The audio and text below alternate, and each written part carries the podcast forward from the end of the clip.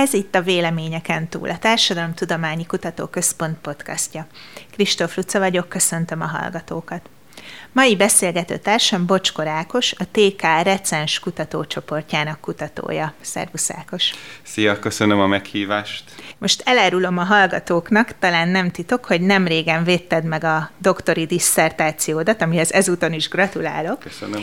És ennek a témája az volt, azt vizsgáltad, hogy az informális státusz a korai serdülőkorban az iskolások között. Ebből adódóan az az első kérdésem hozzád, hogy mi az az informális státusz, és miért fontos ezt kutatni kiskamaszoknál. Igen, ez egy nagyon jó, nagyon fontos kérdés szerintem. Ugye többféle elnevezése létezik, a pszichológiai irodalom inkább társas státusznak hívja, szociológusok szokták informálisnak, de az alapelképzelés, az alapgondolat az az, hogy a társak közötti státuszra vagyunk kíváncsiak, tehát arra a státuszra, amelyet a társaktól kap az adott tanuló. Tehát tulajdonképpen ez az elnevezés maga csak egy picit meg elkívánja ezt különíteni mondjuk a formális státusztól, szocioekonomiai státusztól, vagy mondjuk olyan más tényezőktől, amelyeket mondjuk a felnőtt világból kap státuszt, hogy mondjuk a tanárnő kinevezi ilyen-olyan felelősnek, vagy bármi másnak. Tehát ezek mind bejátszhatnak egyébként a társak közötti státuszba, akár pozitív, akár negatív értelemben, de hogy maga a gondolat az informális státusz, vagy társas státusz az ez, hogy amit a társak ruháznak rá, tehát a társak közötti státusz hierarchiában elfoglalt hely. És miért lényeges ez? Miért gondoltad, hogy ez egy fontos kutatási kérdés?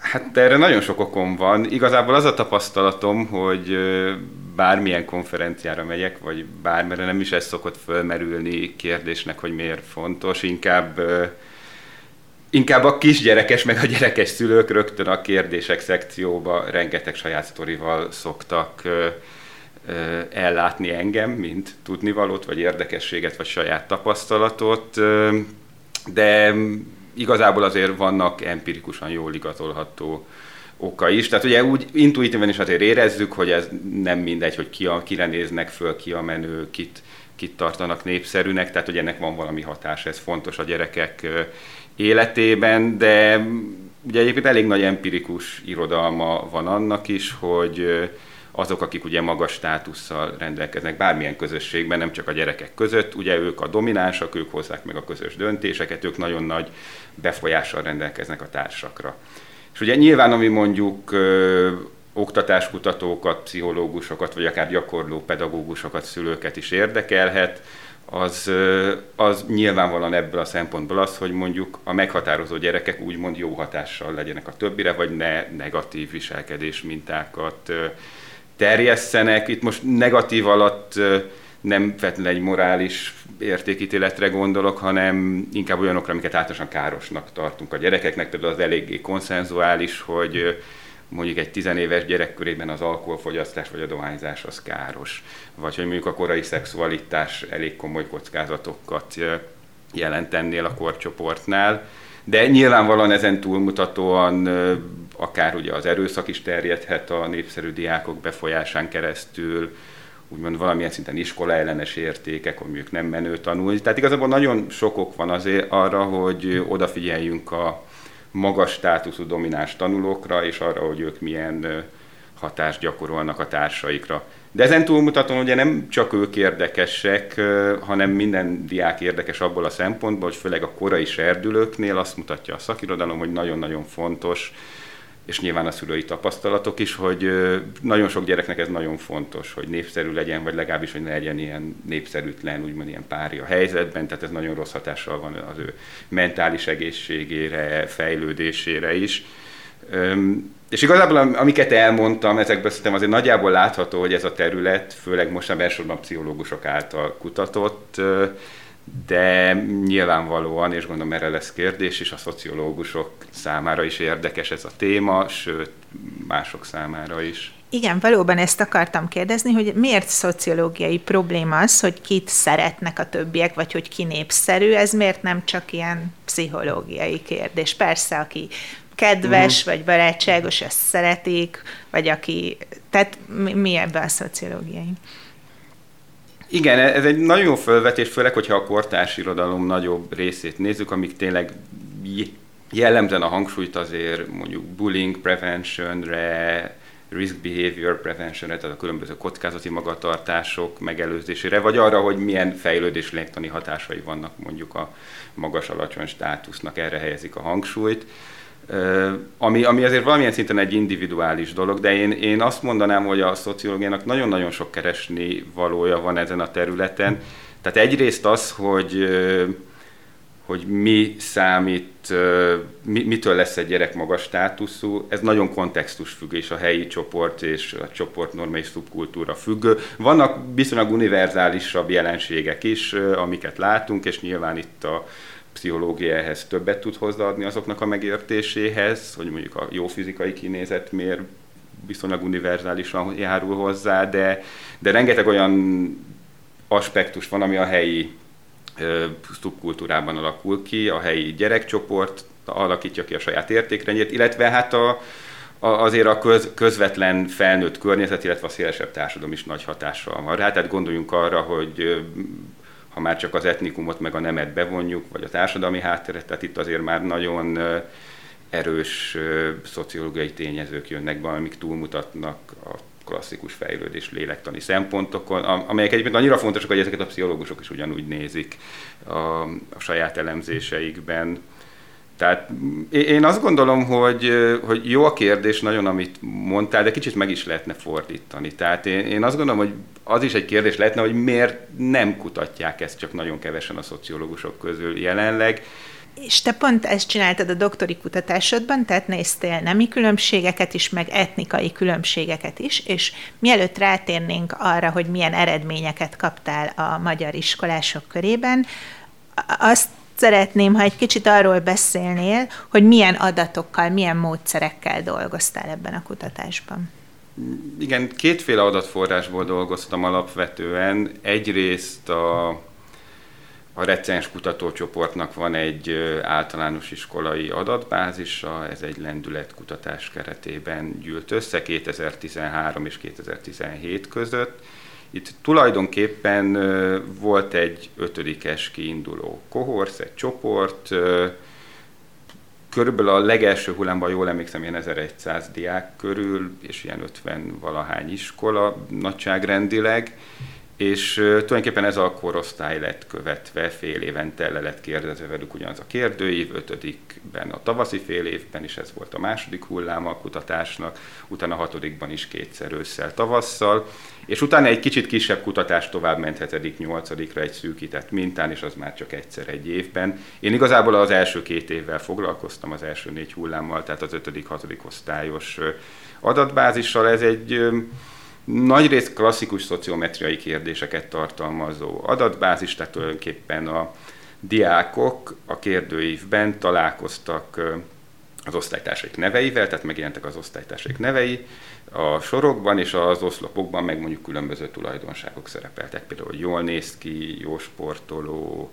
menő, vagy bármi más hasonló tulajdonság, és be kellett jelölniük, hogy szerintük melyik osztálytársaikra igazak ezek a tulajdonságok, illetve emellett voltak más típusú kérdések, amelyek mondjuk a családi háttérre, preferenciákra, egyéb tényezőkre utalnak, én elsősorban a szociometriai kérdésekből számoltam, azok voltak a számomra hasznos változók. Tehát ez volt az egyik adatforrás, amit használtam, és ennek a kiegészítéseként hatodik év végén, tehát a negyedik hullámos adatfelvétel után csináltam egy öt akkori gyakornok, kutatócsoport öt akkori gyakornok a segítségével egy ilyen fókuszcsoportos, vagy hát csoportos interjúkat 10 osztályban 144 gyerekkel, ahol tulajdonképpen a fő fókusz az volt, hogy megkérdeztük a gyerekeket, hogy mi tesz valakit népszerűvé az osztályban, ilyen posztit nótokra fölirogatták, hogy szerintük mi,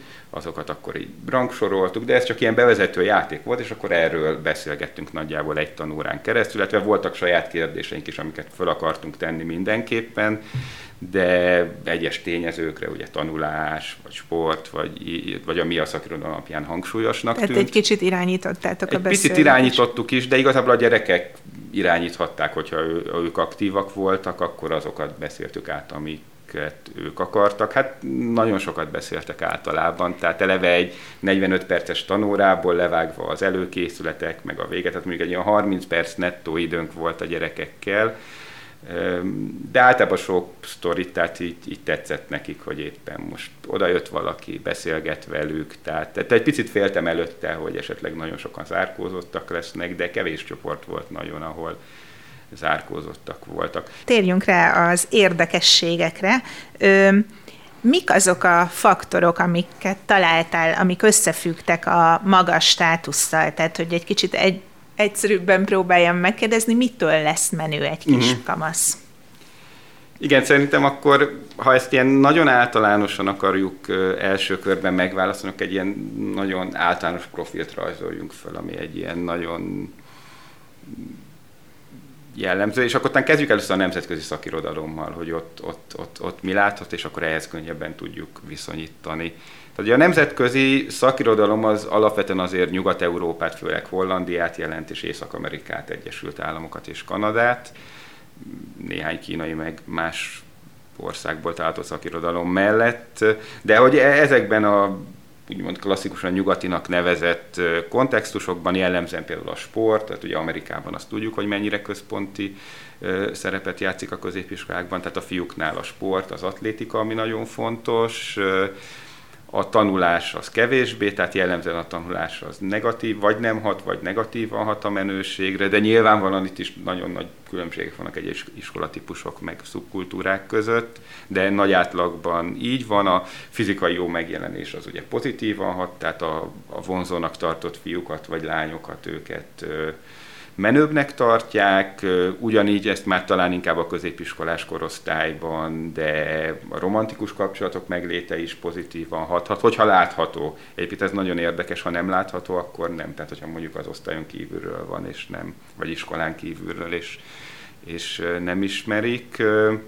Proszociális viselkedés minták is, tehát hogy valaki mondjuk segítőkésznek, barátságosnak, kedvesnek tartanak, ez is nagyon fontos, de ez nagyon gyakran egyébként a agresszivitással együtt okoz magas státusz. Tehát vannak olyan diákok, akik főleg ahogy idősödnek egyre jellemzőbb, tehát a kiskamaszból a kamasz tinédzserbe, akikre jellemző, hogy jól tudják használni stratégiailag az agressziót is, de akkor kedvesek is tudnak lenni, tehát hogy ezt tudják ellensúlyozni, ezt, ezt a hatást tulajdonképpen és hát személyiségjegyek, ugye pszichológusok szeretnek személyiségjegyeket csinálni, ilyen rövidített Big Five teszteket kitöltetni, talán az is már inkább a középiskolás korosztály, de amennyire láttam ennek az irodalmát, amennyire sikerült áttekintenem, itt alapvetően az extra verzió, ami stabilan kijött. Tehát a többi személyiségjegy vagy kijött, vagy nem, ha többet bevontak, akkor már elveszítette az erejét az egyik a másikhoz képest. Ugye nagyon nagy az átfedés is valószínűleg.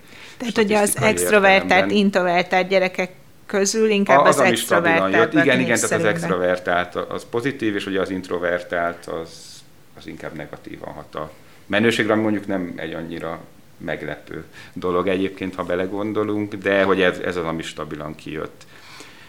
És tulajdonképpen ezek az elképzelések adták az én fő hipotéziseimet is. Vannak etnikai, nemek szerinti különbségek, tehát ezekre vonatkozó hipotéziseim is voltak. De hogyha nagy átlagban nézzük, amit amit találtam az én kutatásomnál, az egyrészt az volt, hogy a sportok fontosak voltak a fiúknak összhangban, de messze nem volt akkora statisztikai értelemben akkora hatása, mint a menőségre, mint mondjuk a nyugati, tehát az amerikai irodalomból gondolnánk, tehát például a kedveltség, vagy a fizikai vonzerő jó kinézetnek sokkal-sokkal nagyobb hatása volt, illetve ami talán érdekesség, még hogy a tanulmányi eredményeknek lényegében semmilyen hatása nem volt a menőségbe az én mintámon, lehet, hogy azért, mert ez egy picit fiatalabb korosztály, ugye 5 osok tehát nagy, többnyire 10-12 éves diákokról beszélünk, de annak nem volt, a kedveltségre volt hatása, mert azt is néztem, mint egy alternatív státuszdimenziót, de a menőségre nem volt hatása, ami szintén eltér a nemzetközi irodalomból. Ez egyébként így interkulturálisan jól pozícionálható. Nyilván azt el kell mondanom, hogy ez egy pici minta, nem reprezentatív, tehát nyilván ebből nem lehet úgy általában a magyar diákokra levonni következtetés, de az én eredményeim jól pozícionálhatóak mondjuk az amerikai és a kínai irodalom közötti ellentmondás, hogy a pici, de növekvő kínai irodalomban azt látni, hogy a jó tanulmány eredmény kifejezetten pozitív összefüggésben van a menőséggel, ami ugye ellentmond az amerikai meg a klasszikus nyugati irodalomnak. Tehát ennyiben mondhatjuk, hogy nálunk az, hogy gyakorlatilag tényleg 0,00 volt az együttható a legtöbb esetben a statisztikai modellekben, tehát hogy nálunk valahol a kettő között van, legalábbis az én konkrét mintámban. Ez, ez nagyon ez érdekes, mert akkor ez az ilyen sztereotípiákat is visszaigazolja, amiket mondjuk az amerikai vagy a kínai kultúráról gondolunk. Persze, persze, persze. Ugye, ugye ami érdekes, hogy Magyarországon ugye más azért sok szempontból, mint a nyugati világ, egy más kulturális kontextus, más történelmi hagyományok, más társadalmi valóság, de ugye azért nyilván a gyerekekre is, ha, tehát azért egy kapitalista gazdaságban élzünk, tehát nagyon sok a nyugati, hát mi is a nyugati része vagyunk tulajdonképpen globálisan, de hogy nagyon sok az amerikai, meg nyugat-európai hatás, ugyanakkor a médiában is, tehát ha a popkultúrára gondolsz, a filmekre, onnan is inkább azokat az értékrendeket látják át, ha mondjuk a Mean Girls-t megnézik a bajos csajok, vagy bajos csajok. volt a magyar tíne, vagy valami, akkor tehát abból nem egy klasszikus konfuciánus értékrend fog átjönni, úgyhogy nyilvánvalóan a hatások is inkább nyugatiak. Én azt gondolom nagyon érdekes, hogy mondjuk középiskolásoknál, vagy 7.-8.-osoknál megnézni, én nem tartom kizártnak, hogy ott már akár negatív hatása is lett a népszerűségre a, a tanulmányi eredményeknek, illetve hát más mintákba. Illetve ami nagyon érdekes volt, és ez szerintem a recens adatbázisnak, amit használtam, egy nagyon nagy erőssége, hogy a, az agressziót illetően sokkal árnyaltabb kép alakult ki, mint, mint amit a nyugati irodalomban látok.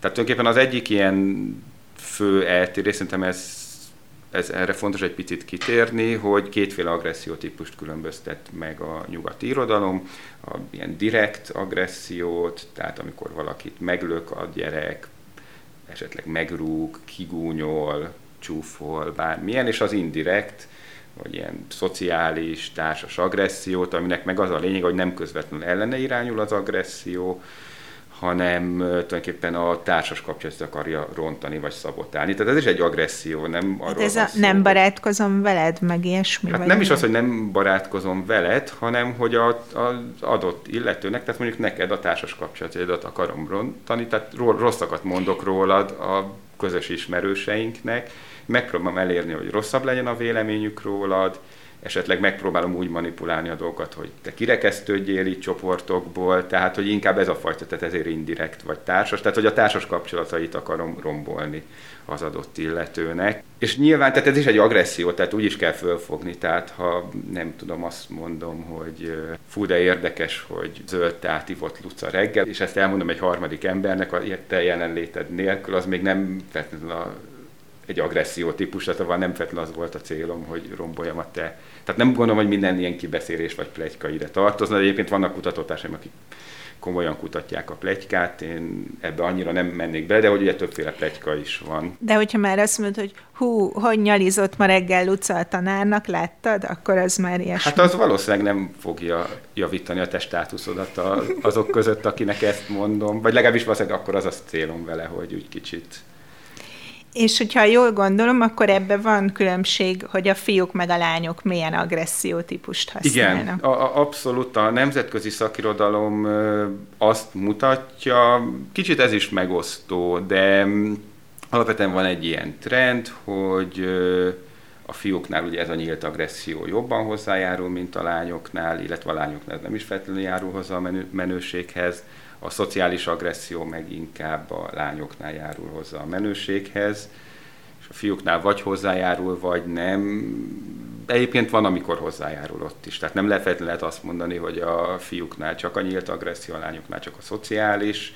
A fiúk is plegykálnak, meg kibeszélnek, csak ugye úgy csinálnak, mintha nem tennék ezt, vagy kevésbé tudatosul de hogy mindenképpen tehát van egy ilyen nemi különbség, ami ugye talán a hagyományosabb nemi szocializációból, szerepekből is származik, hogy mondjuk hogy kell egy konfliktust megoldani, vagy hogy kell ilyeneket. Tehát ebből a szempontból mindenképpen van egy nemi különbség. Egyébként nagyon érdekes, és akkor az én eredményeimből még e- erre utalnék az agresszió kapcsán, hogy az jött ki, hogy a nyílt verbális agresszió, mert ez volt a recens adatbázisnak egy tök nagy hozzáadott értéke, hogy elkülönítette a fizikai és a verbális agressziót. Tehát amit a legtöbb nyugati irodalom összemos, mint egy nyílt agressziót, és azért a belegondolunk nem mindegy nagyon sok szempontból, és a nyílt verbális agresszió sokkal inkább a lányoknál volt a menőséghez hozzájáruló tényező, vagy azzal összefüggésben.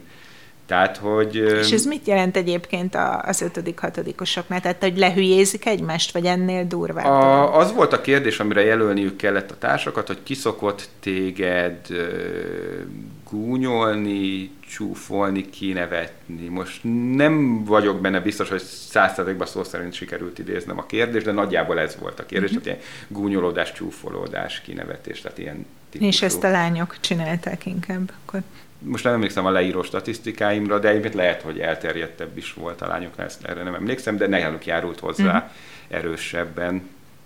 Úgyhogy ez érdekes volt. És ami nagyon érdekes, hogy itt egy fiatal korosztályról beszélünk, tehát azért a, ez a szociális indirekt agresszió, ugye ez, ez azért tud nagyon jó hozzájárulni a menőséges státuszhoz, mert azon kívül, hogy ezt nem tartjuk jónak nyilván felnőttként, meg szülőként, de ugye ez az egy nagyon komoly szociális készségek kellenek, hogy valaki ezt sikeresen meg tudja valósítani. Mármint, hogy rosszat mondjon Igen, hogy a úgy manipulálja mögött. a környezetét, mm. hogy, hogy a saját státuszát emelje, a konkurenseit, vagy akit nem kedvel, azt, annak megcsökkentse ezekkel a kibeszélésekkel, kizárásokkal.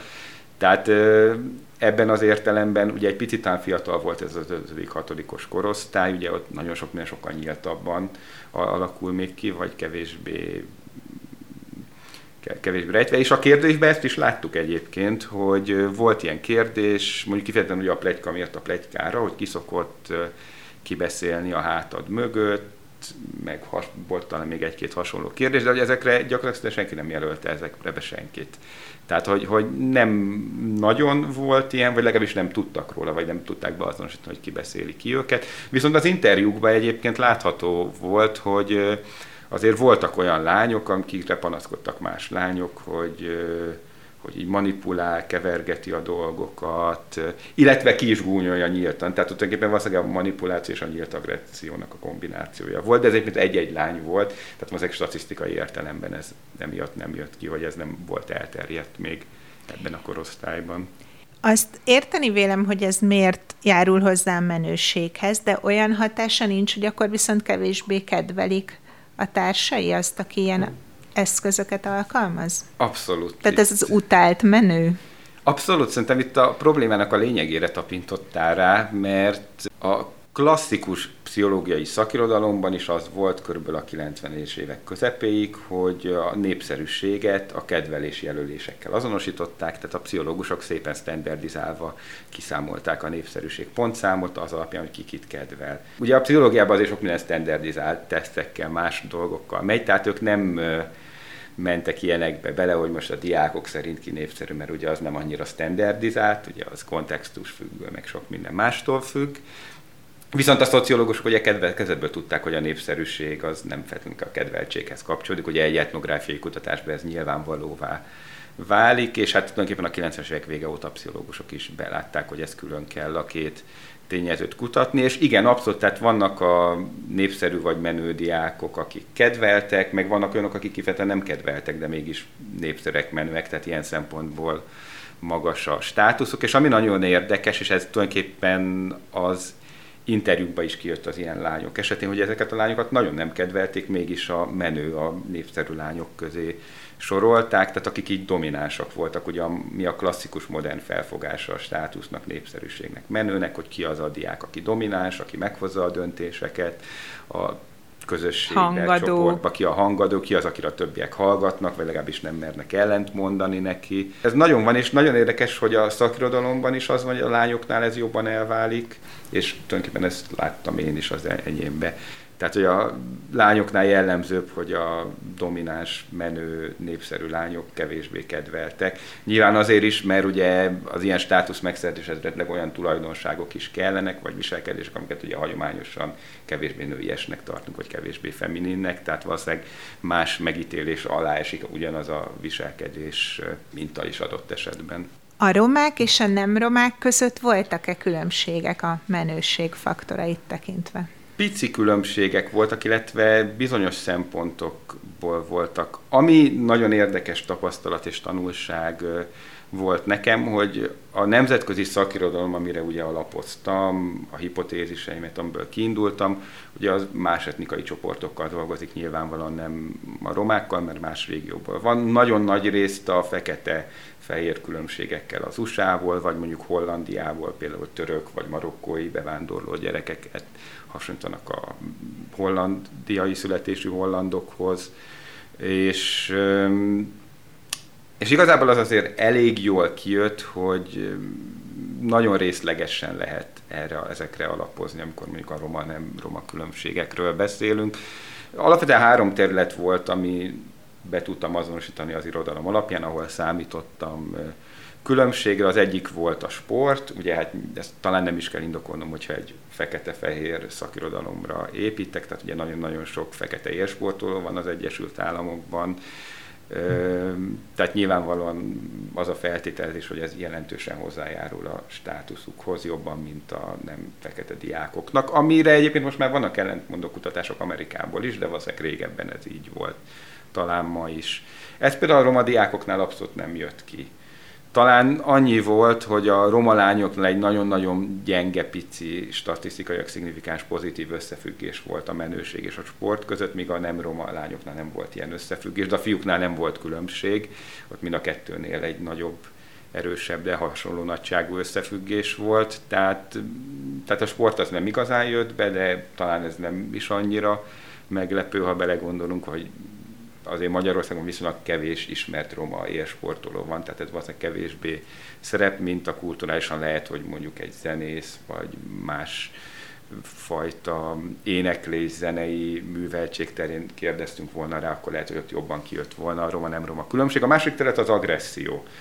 Viszonylag sok amerikai irodalom utal arra, és talán holland is, bár azt hiszem, hogy ott megosztóbbak az eredmények, hogy hogy tulajdonképpen azért például a fekete diákoknál sok esetben a, az agresszió, akár a fizikai agresszió, vagy a nyílt verbális nagyobb arányba járul hozzá a népszerűséghez, mint mondjuk a fehér diákoknál. Hát nyilván ez egy nagyon nagy átlag a mintákból, tehát nem érdemes nagyon nagy következtetést egy-egy osztályra vagy gyerekre levonni, de úgy átlagosan. És igazából ugye említettem, hogy többféle agressziót tudtam nézni a recens adatbázisban, ami nagyon jó volt, és ugye alcsoportonként is néztem, tehát fiú, lány, roma, nem roma dimenziók négy alcsoportot alakítottak ki, és tulajdonképpen a roma lányok volt az egyetlen alcsoport, ahol a fizikai agresszió is valamennyire összefüggésben volt a menőséggel, tehát e, ez a része valamennyire összhangban volt, de a fiúknál nem volt ilyen, mm. tehát a másik három csoportnál nem volt összefüggés. A verbális agressziónál meg pont fordítva volt a fiúk-lányoknál, és tehát a nyílt verbális agresszió az inkább a nem roma fiúk és nem roma lányok státuszához járult hozzá. Tehát ilyen szempontból árnyaltabb is volt sok szempontból a mintám, tehát hogy kettős alcsoportot néztem, nem csak roma, nem roma fiú, lány, hanem roma fiú, roma lány, nem roma fiú, nem roma lány, tehát hogy nyilván ez egy picit árnyalta a képet, meg ugye hogy az agresszió típusok is el voltak különítve, egy csoportnál volt. És a harmadik terület, aminél számítottam erre, az a tanulmányi eredmények, vagy akár a tanulmányi elköteleződés. Ugye mindenki ismeri mondjuk az acting white hipotézis szerintem a hallgatók közül, vagy tehát ugye azt az alapvető feltételezést, hogy hogy mondjuk egy jól tanuló fekete diákot úgymond, vagy általában ezt beszokták ezekben az elméletekben bármilyen más kisebbségre, vagy munkás gyerekekre, vagy bármilyen másra helyettesíteni, visszahúznak úgymond a társai, tehát hogy negatív szankció kéri, kevésbé lesz menő, kevésbé lesz népszerű. Igazából ez sem nagyon jött ki őszintén szólva az adataimból. Az interjúknál egyébként volt egy nagyon pici erre utaló jel. A tíz osztályból három volt, amilyen gyakorlatilag teljesen szegregált falusi iskola volt, és ebből a háromból kettőnél volt az, hogy a csoportos interjúkban megfogalmazódott ez a Hát egy ilyen elég erős tanulás ellenesség, vagy hogy mennyire utálják a jó tanulókat, Persze nyilván ez is egy kérdés, hogy itt azért olyan iskolákról beszélünk, amik nagyon-nagyon hátrányos helyzetűek, meg a diákok is nagyon hátrányos helyzetűek, mert sokszor szaktanár sincsen, tehát hogy mit jelent a jó tanuló például, akiket úgy mondott utálnak. Tehát ez is persze kérdéseket vett föl, de mindenképpen van egy ilyen frusztráció nyilván az iskolai kudarcokhoz is kapcsolódóan, más területekhez kapcsolódóan is. Akkor ez valami olyasmit jelent szerinted, hogy nem azon múlik, hogy egy diák roma vagy nem roma, hanem inkább, hogy mennyire szegregált a osztályban tanult, tehát az osztálynak hát a klímáján? Valószínűleg igen, de ez már ugye egy klasszikusabb oktatás szociológiai téma, ami ugye túlmutat az én adataimon, de nyilvánvalóan ha egy olyan iskolákat nézünk, amelyek rossz állapotban vannak, megfelelő pedagógusokból is hiány van, és tulajdonképpen halmozódnak a hátrányos helyzetű különböző problémákkal küzdő gyerekek, akkor valószínűleg ez kevésbé lesz egy kedvező környezet egy jó tanulmányi eredményekre, meg pozitív iskolai értékrend kialakulására, mint mondjuk egy integrált osztály. Gyakorló anyukaként, kamaszok anyukájaként megerősíthetem ezt, amiről beszéltél az elején, hogy az ember így elkezd mindig a saját tapasztalataira vonatkoztatni, de szerintem bárki, aki nem szülő, hanem csak egyszerűen járt iskolába, az mind, mind, mindannyian találhattak érdekes eredményeket ebben a kutatásodban, úgyhogy nagyon szépen köszönöm neked a beszélgetést. Köszönöm szépen.